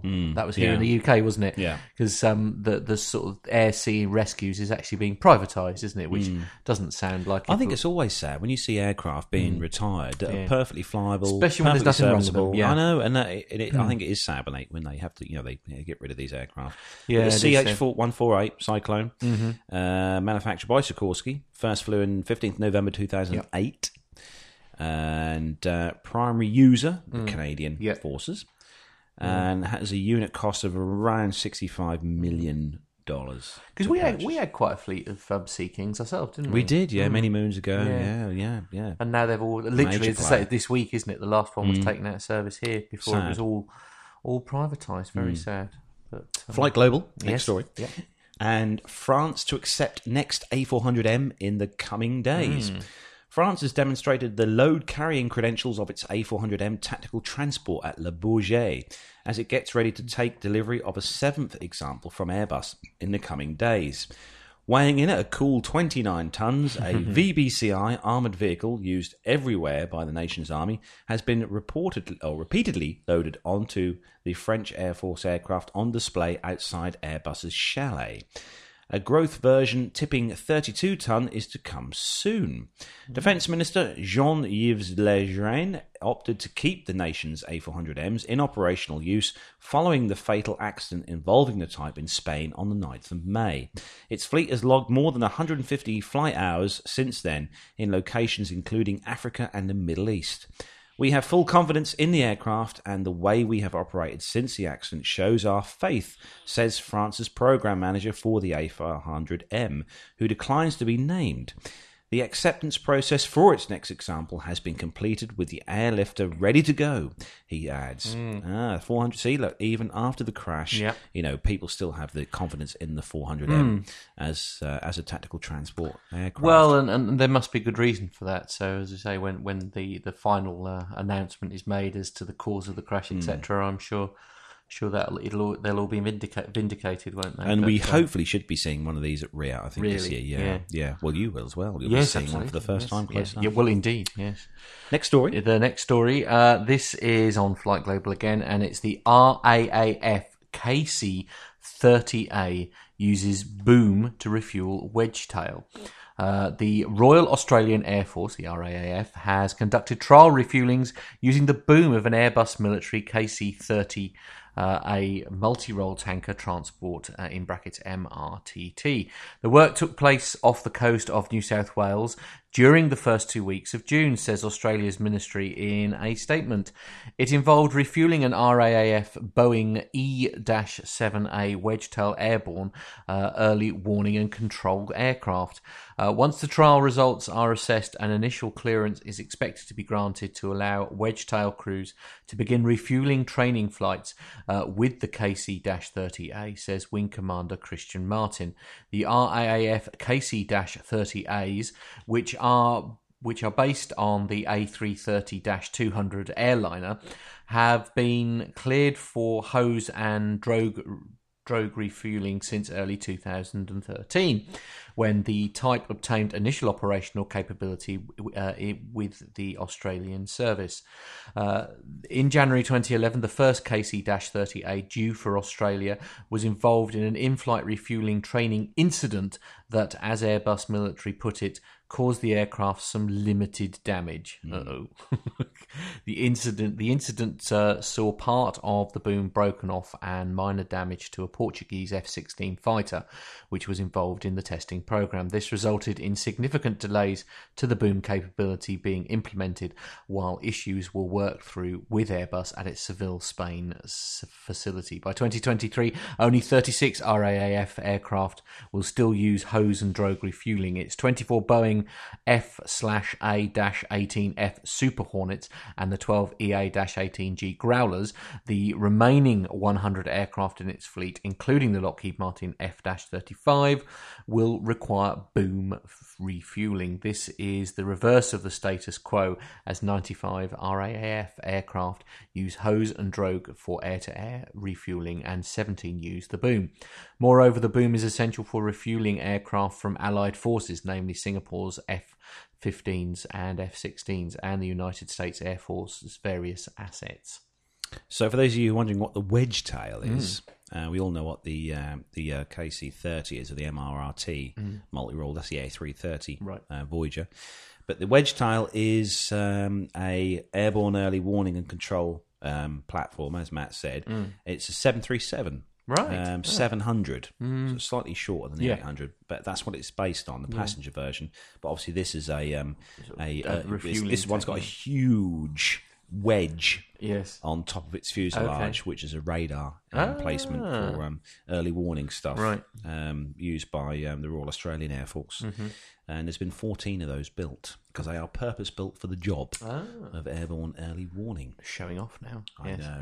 I should I should apologise. Actually, the reason why I haven't been able to bring up many stats of my own is because we are a laptop down as a result of this morning's incident, which is uh, uh, why Carlos has been left in charge Yes, of I'm- the stats this morning. I'm off on uh, on to uh, uh, Amazon later to buy a new charger Are you? for my good laptop. news. Good news. Yes. Well done. So, last story on the military segment Royal Air Force website, and hmm. this one is Army reservists hitch a lift on the new RAF Puma 2 helicopter. Puma. Sir Puma. yeah, Puma. With its low. He's so Norfolk. I'm I so know, sorry. Thank you. Sorry, my accent coming out there. Puma, darling. Puma. I lost my radio voice there for just one moment. For a brief moment. With its low rotor, downwash, and twin cargo doors, the RAF's new Puma 2 helicopter proved better, uh, the ideal asset to provide lift for members of the Central Reserve headquarters of the Adjutant General Corps. Uh, on their annual training camp at Barton Stacey, Hampshire, uh, last weekend. The specialist soldiers, some of whom uh, are lawyers, financiers, and linguists in civilian life, work in the four branches of the AGC in the National Reserve Unit. They are the first reservists to fly in the new aircraft, uh, giving the RAF aircrew an opportunity to practice lifting troops in and out of the field. Officer Commanding CRHQ Major Gordon Fraser was delighted to have the RAF support uh, to deliver military training to the group. This is the first time any of the reservists have seen a Puma 2 aircraft. It's an impressive machine, he said, and the aircrew were extremely informative and professional. As part of a £340 million life extension programme, uh, of 24 of the RAF's Puma Force aircraft based at RAF Benson. Uh, they've been upgraded with improved ballistic protection and new engines offering greater onboard fuel efficiency. The new aircraft can carry twice as many troops and kit over three times the range of its predecessor in the most demanding environmental conditions, making it ideal for combat and humanitarian missions. The Puma 2's low rotor downwash and twin cargo doors make it easier for transporting troops in and out of confined urban environments. It can also be used for casual, uh, casualty evacuation and to move essential kit around with ease.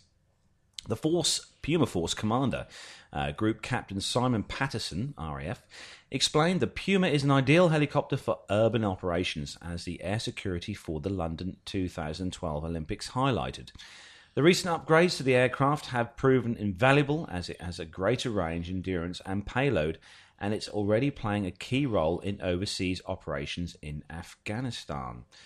So that's good. That's that's how the hand, isn't it? If you're on a field somewhere and you're uh, not wanting to really walk hundreds No. of miles, oh, I'll just call just in, Call in the RAF. call in Yes, the RAF quite right, Quite Yes, can I have a lift, please? yes, please. Yes. I wonder if that'll work out here. It'd be nice to give it a try. Worth a try. Well, we have to be a bit careful here because if we call for, we might end up with Prince William, mightn't we? I suppose. Oh, we good, we might do. Yeah. Yeah. Royalty coming in Yeah, to help us. that'd be nice. Yeah. Yeah. So that's the military news then for this deep. week. A bit short. Well, we are pressed for time, but we are going to cover some uh, air show news. Yep. So uh, with the air show season um, Yeah. on us in full swing. Indeed, yes, yeah. We're going to do that in just a moment because it is now time for Pip's. oh, we're going to play um, Pip. Pip's section. Oh, Yes, okay. You're yes. in charge. Yeah, I'll put my producer hat on for Okay, a moment. Yes, thank so you. it is time for uh, another cracking segment from our legend that is Pilot Pip. And now it's time to visit the cockpit and join the man who puts the S in safe. It's the plane safety from the flight deck segment with Captain Pip. Hi everyone, Pilot Pip here, how's it going? Back with another safety from the flight deck segment. And in this one, I'm going to take a quick look at the different types of air traffic control services we have available. And there are quite a few different types of service that air traffic can offer us as pilots. Now, when I get on in a second to talk about the services outside of controlled airspace, I'll be specifically talking about the UK services uh, which are now they're broadly similar everywhere around the world, but we have specific names, and maybe there'll be some subtle differences. But they're the ones I'm most familiar with, so that's, that's what I'll, I'll refer to. But let's start off looking at controlled airspace and the, the radar and air traffic control services we'll get, and the ones that you'll be most familiar with. The one, the service that you'll get on any uh, airline flight out of the UK or anywhere in Europe or uh, America or Australia or any most parts of the world. If you get on an airliner, from the moment you take off to your climb, your en route section, your approach and landing, you'll be under a radar control and what we call a radar control surface. And what this means that at all stages of flight, air traffic control have you positively identified on radar, either with the primary radar, which is the you know sends out a blip and it gets a return and it shows up on their screen as a little dot, or by secondary radar, which is via the transponder. And so you'll take off and you'll be passed from one controller to the next, all the way down your route, and all the time you'll be under a positive radar control. They'll be able to see you at all stages of flight. And they can use this to manage the air traffic flow through the airway systems on the en route systems and the approach procedures. And they'll use this to maintain the minimum separations from aircraft, both vertically and horizontally. Now, there's a couple of different ways that they do this, and the aim is, as I say, to be keeping all aircraft safely separated from each other. So, for example, when we're flying along an airway, uh, we're just merrily going along, we're in the cruise now. The ATC involvement isn't too much at, this point. The minimum separation generally it varies from different parts of the world, but generally we're looking at five nautical miles separation or a thousand feet vertically. So if we're flying along an airway, we don't want to get closer than about five miles to that aircraft in front of us or the one behind. Or 1,000 feet. So you might have an aircraft coming across the top of us in a different direction, and that minimum separation will be 1,000 feet, either below or above us. But five nautical miles laterally is what ATC are trying to give us. And that's fine in the airway system, so we'll follow that along a route all the way in until we start getting into our arrival phases and the and what we call the STARS, the standard arrival procedures. Now, again, we could follow these procedures, these routings that we have on our charts, all the way in, right down into the airport almost, and maintain this five nautical miles separation. And an ATC theoretically could just leave us alone pretty much to do it, just to fly the routes. We'll get passed over to the approach controller, then the tower controller, etc. But often, what ATC will want to do is to be able to maximise their airspace, particularly in busy environments, especially like London, where they've got a lot of traffic, very high density of aircraft coming and going. So, in order to maximise the airspace, what they can do is reduce that separation from five miles down to typically three miles between aircraft. So, this gives them much more capacity to deal with an increased volume of traffic. And they can do this by issuing us with uh, vectors, radar headings so instead of just following a predefined route between one point and another, ATC can now say to us specific headings to fly. So something like uh, SafeJets 123, turn right heading 045. And we'll just follow that heading that they've issued us. Now, more often than not, those headings, those vectors will, that they're giving us, will mirror almost exactly the arrival routing, that predefined route that we've got in our chart. So you might say, why bother doing that? Well, as I say, what they can do once we're on a vector, once they've given us uh, specific headings, they can then reduce the minimum separation to three miles between aircraft. Still a thousand feet vertically, but three miles now, so they can start to get a lot more traffic into that same volume of airspace. Now, the advantage of that, it can increase capacity in any bit of given airspace, and it can also shorten the arrival routes or the departure routes quite significantly. So, for instance, let's take something unfamiliar with an arrival into Luton from the south of the UK. If you were just to follow the standard arrival as on our, our plate, our arrival plate, it would take you through, it would take you to the south of London, it would gradually drop you down in altitude, it'll take you across London, and then it would actually take you past Luton up to the north of Luton, then to turn back around, do a 180 degrees turn, and back to pick up the, the approach, the ILS, into Luton. Now, it's quite a long arrival. But instead, if you're under ATC radar control under there and they're issuing you vectors, you then don't have to follow that routing. ATC can just drop you down and put you on a direct arrival, put you straight onto the ILS without having to go all the way up to the north and back again. So that might reduce your arrival distance by maybe 20 or 30 miles, which of course saves time, it saves fuel, it's less, you know, less noise pollution for people on the ground. So that the, the advantages of that are quite obvious. The disadvantage of then is that it's actually a higher workload for the controller and a slightly higher workload as well for the for the uh, pilots. But that's generally, particularly in London, that's generally what we do. There are other big cities, major uh, hubs like Paris, for instance, where they don't really do that quite so much. They'll just let you follow that uh, predetermined route the standard arrival routing, and they'll they'll leave you alone almost up until approach intercept, so getting onto the ILS, which is fine as well. But it does lead to some very long, long arrivals, but much less workload. It's very quiet on the radio, for instance. You'll just fly the route, and it drops you down onto the ILS. All very nice. And now, just a quick note on terrain clearance uh, whilst under radar control. Under radar control service, the controller, the radar controller, does have some responsibility for issuing clearances that maintain an adequate separation above the hills, above the mountains, above any ter- any terrain. Now, you remember in the last segment we spoke briefly about the Air France incident out in Africa, in which they got a, an EGPWS pull up.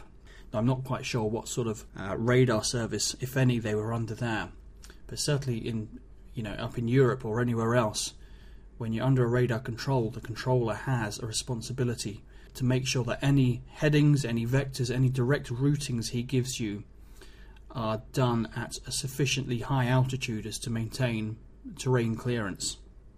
Now, having said that, it would be an unwise pilot who did not double check uh, that he's maintaining his MSA, his minimum safe altitude, regardless of what the controller is giving him.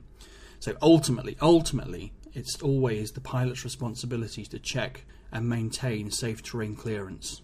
And that's something you do need to keep an eye on, particularly out in mountainous or high terrain environments. I do remember one occasion down in southern Spain, approaching to Malaga, being issued uh, a heading, a vector, and, a, and an altitude to descend to, which when I double at night as well, and when I double checked it on one of my charts, it was actually below what we call the minimum vectoring altitude.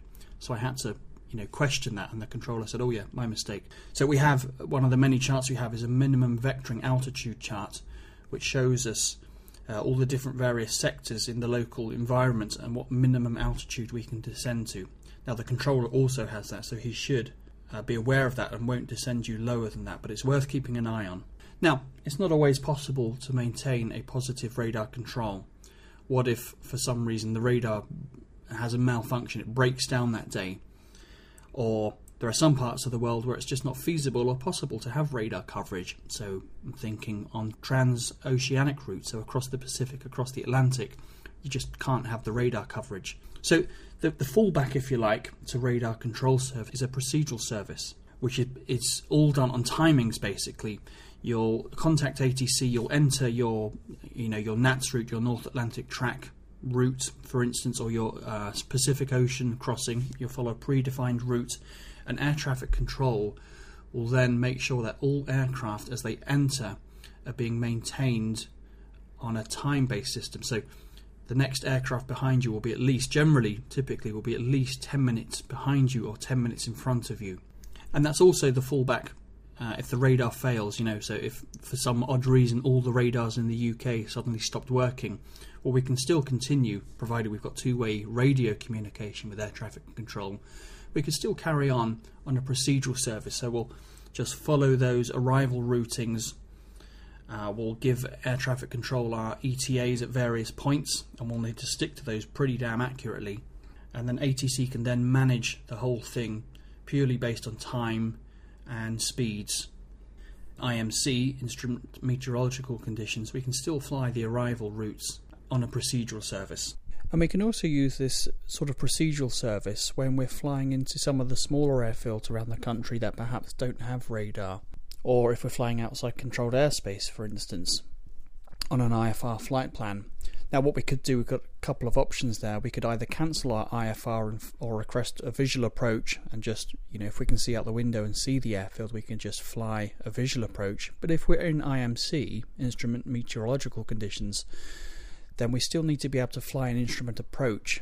And we can use these procedural approaches whereby we'll report our position at various points, and air traffic control will then sequence us in with all the other traffic. And now, at this point, I was going to go into talking about air traffic services outside controlled airspace, but since I've been rabbiting on now for over 10 minutes, perhaps I'll close this segment here and we'll carry on next week and look at air traffic control services outside controlled airspace. So for now, I'll leave it at that and say take care to you all and hand you back over to Carlos and Matt in the studio. Take care, everyone. Pilot Pip signing off.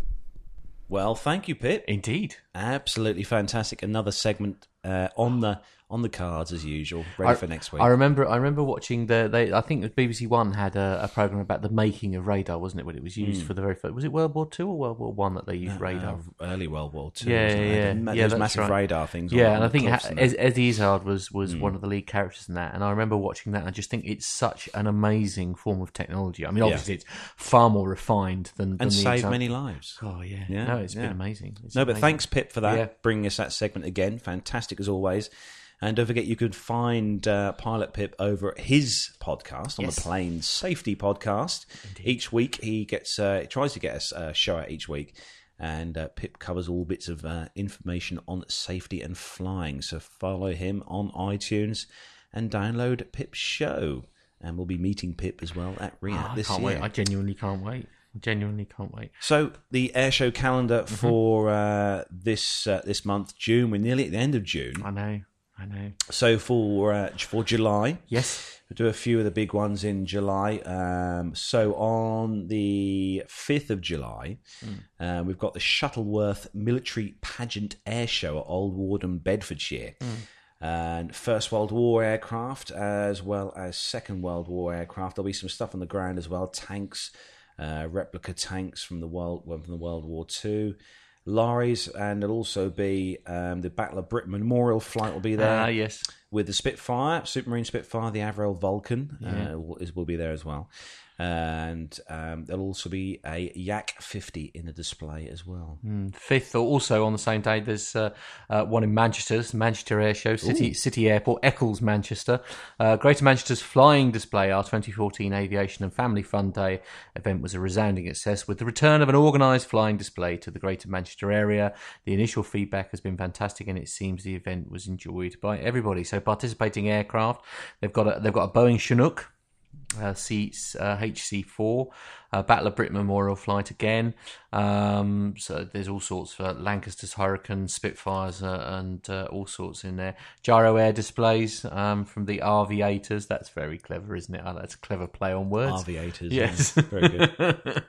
Absolutely. Uh, and yeah, so that, that one's going to be worth uh, a look. look, look who's displaying there. Who's that? The lovely Lauren Richardson. Ah, in her little um, In her Pitts Special. in her little Pitts Special. Yeah, yes. bless her. That'll be definitely one to watch then. Yes. Yeah. Oh, when is Seething? Seething's not till September. Oh, that's right. Yeah. Because I panicked for a minute. I thought we'd missed it. No, we haven't missed No, it. No, okay, that's all right. So on the 11th of June, Yeah. uh, sorry, July, 11th July. of July, uh, the Royal Naval Air Service Yeovilton International Air Day at Somerset. Uh, there's going to be a five-hour flying display uh, here, um, operated by historic and classical, uh, or classic and modern aircraft Hmm. types. Um, Yeovilton-based Commando Sea King and Lynx helicopters, other maritime squadrons will demonstrate their capabilities in the infamous Commando Assault demonstration with plenty of pyrotechnics. Um, there's also going to be a huge list of aircraft participating there. Um, There's too many to mention. If you go Yeah. on to the air show, uh, airshows.org, UK Air-shows.org.uk. Yeah, you can uh, you can find Hmm. all the participating aircraft there, but uh, a huge amount there. Uh, and on the 11th of July as well. Yes, there's the Battle of uh, Britain Ball and Air Show. That's at Headcorn Aerodrome in Kent. And, and obviously, as this is the 75th anniversary of the Battle of Britain, they celebrate in style at the Battle of Britain Ball and Air Show. Starting at midday, the site will open with attractions for all the family, which includes flight experiences, a fun fair and stalls. Late afternoon and early evening, uh, enjoy our Battle of Britain display featuring representative aircraft of the Battle of Britain era. So uh, loads of uh, um, aircraft again. So obviously you've got the memorial flight itself. So you've got uh, Hurricanes, Spitfires, um, and uh, all sorts going on there. Sorry, he's uh, trying to T6 Texan as T6. well. Ooh, what's Awesome. one of those? That's quite uh, quite a lot of trainer aircraft. Yeah, Yeah, so that, that's definitely worth a visit. Lots of aircraft there, and uh, good family day. I think that one. for And one. another extremely good one to visit as well on the 11th and 12th of Yes. July is the Flying Legends Air Show Ah. at the Imperial War Museum at Duxford in Cambridgeshire. Yes. The Flying Ed- Legends Air Show is famous around the world for its unique presentations of historic Prisper piston aircraft uh, in rare combinations and remarkable flying displays. There's a huge list of participating is. aircraft for uh, the Flying Legends Air Show. There is a huge amount to go through. There's there's uh, P40, uh, Curtiss P40s, uh, Supermarine Spitfires, B25 Mitchell, that'll be good seeing there the Flying Bulls, the P51 Mustangs, there'll be Spitfires, Hawker Sea Furies, the Sally B, the B17G Flying Fortress will be there as well. Also, one of the ones that I really want to see, the Bristol Blenheim, is going to be there as well because I've watched that being uh, restored in the Yeah. hangar at, uh, at Duxford. Uh, there'll be Mish- Messerschmitt 109s, uh, Gloster Gladiators, uh, Curtiss P36 Seahawks, and uh, I mean there is there's just low. There's a huge uh, Grumman Bearcats. Um, uh, the Hawk and uh, Nimrod will be on display. Um, and uh, there's just there's huge amounts of aircraft there. That's going to be one of the bigger um, shows closer to us. Yeah. uh, I think uh, for July, Indeed, and also another one near us on the same day on the 11th Yeah. and 12th is the Headingham. Country Hall Fair Yeah. at Suffolk. That's another one. And on the 17th and 19th of July. That would be the Royal International Air Tattoo at Fairford, funnily enough. Uh, which, uh, but we'll go into to greater detail with that, obviously, Yeah. in next week's show. But Yeah. yeah, it's going to be a massive. Uh, that's going to be our big review, I think, Yeah, uh, of what's coming up for for um for the tattoo. Um, we'll cover that in great detail next week. Yeah, so we've got a couple of bits of uh, listener feedback. Mm-hmm. Uh, we had an email from Steve Marciano. Uh, if you remember Steve, our uh, friend across the across the pond. Uh, is it definitely across the pond? He's pond? definitely okay. across the good. pond, yeah. and uh, he emailed us back. Uh, if you remember, Jenny, um, one of our t-shirt wearers, Mm. Jenny, uh, sent a, a, question about the noise she heard um, when she was uh, waiting to push Yes, back from the gate. Uh, so Steve uh, emailed us, and um, he's uh, said that. He's fairly uh, um, confident that it's the hydraulic um, power unit, power transfer unit, that makes the uh, the funny noise on the uh, aircraft and um, he's he's just said there that uh, he's pretty confident that is the hydraulic PTU power transfer unit. Um, he only knows the noise from flight simming, but there are videos on YouTube that show part and sound very well. so there we go, Jenny. If you're listening, um, that's uh, that's probably what that noise is. Also, um, we have had an email from uh, Philip Labe. Uh, I hope I've pronounced your surname right, Philip. Uh, he uh, sent us an email about uh, the TriStars, the former RAF TriStars, six of them returning to service. Uh, he also sent us a link on uh, to look at that, uh, which I'll have to post that link on the Facebook do, page. yeah. Uh, a link to those, uh, the TriStars, which are being returned to service, uh, which I found obviously very, very interesting indeed. Uh, we had an email from Grant McHerron over at the Plane uh, Crazy Down Under podcast. He's definitely that. And uh, Grant was just commenting on the fact that uh, we were talking, remember, in the, in the last episode about uh, waiting to get off the plane when you're taxing after you've landed. Yes. And everyone immediately Yeah, yeah. taking off their seatbelts the minute Yes. the wheels touch the ground. And uh, Grant was just saying that he uh, he quite uh, finds it quite uh, amusing when uh, people fall over when the uh, crew have to tap the brakes on the aircraft uh, when they're still He would. taxiing. Yes. and uh, he apparently Grant's routine is that he keeps uh, he, he keeps reading and waiting, and when most of the passengers are off, he gets his gear and goes to chat with the tech crew.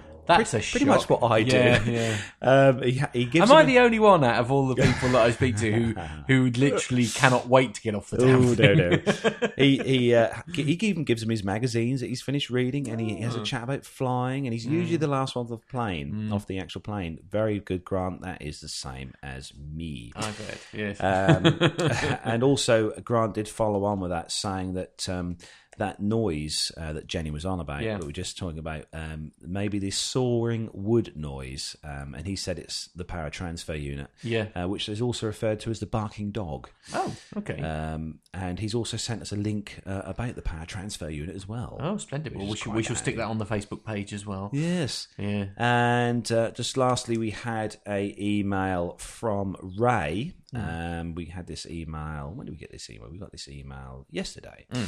Uh, we had an email from Ray. Doesn't say uh, where you're from, Ray.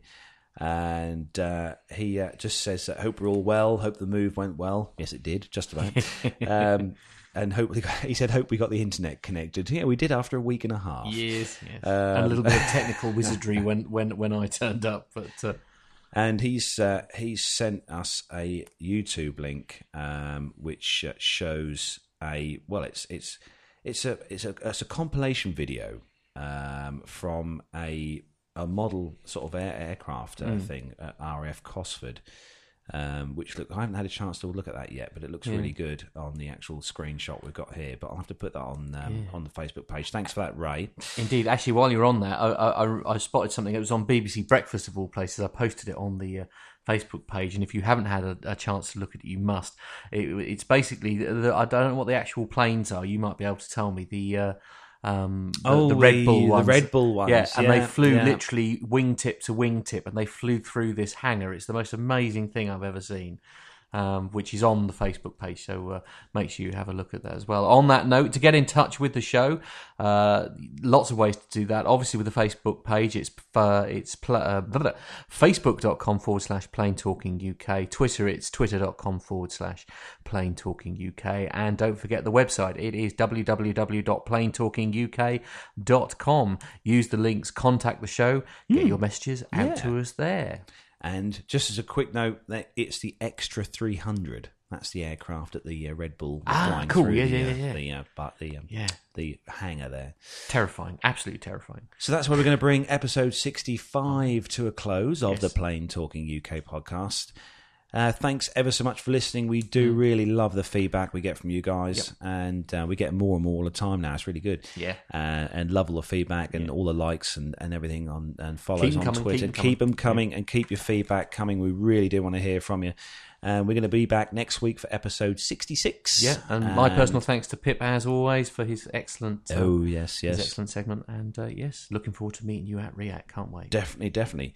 So that's it then from the studio for this week. So from me, Carlos, it's a relaxing Sunday for definite because I'm very tired. Yes. Goodbye. And for me, it's oh, I'm home just in time for dinner. Can't wait. Goodbye. okay then. Bye everyone. Bye.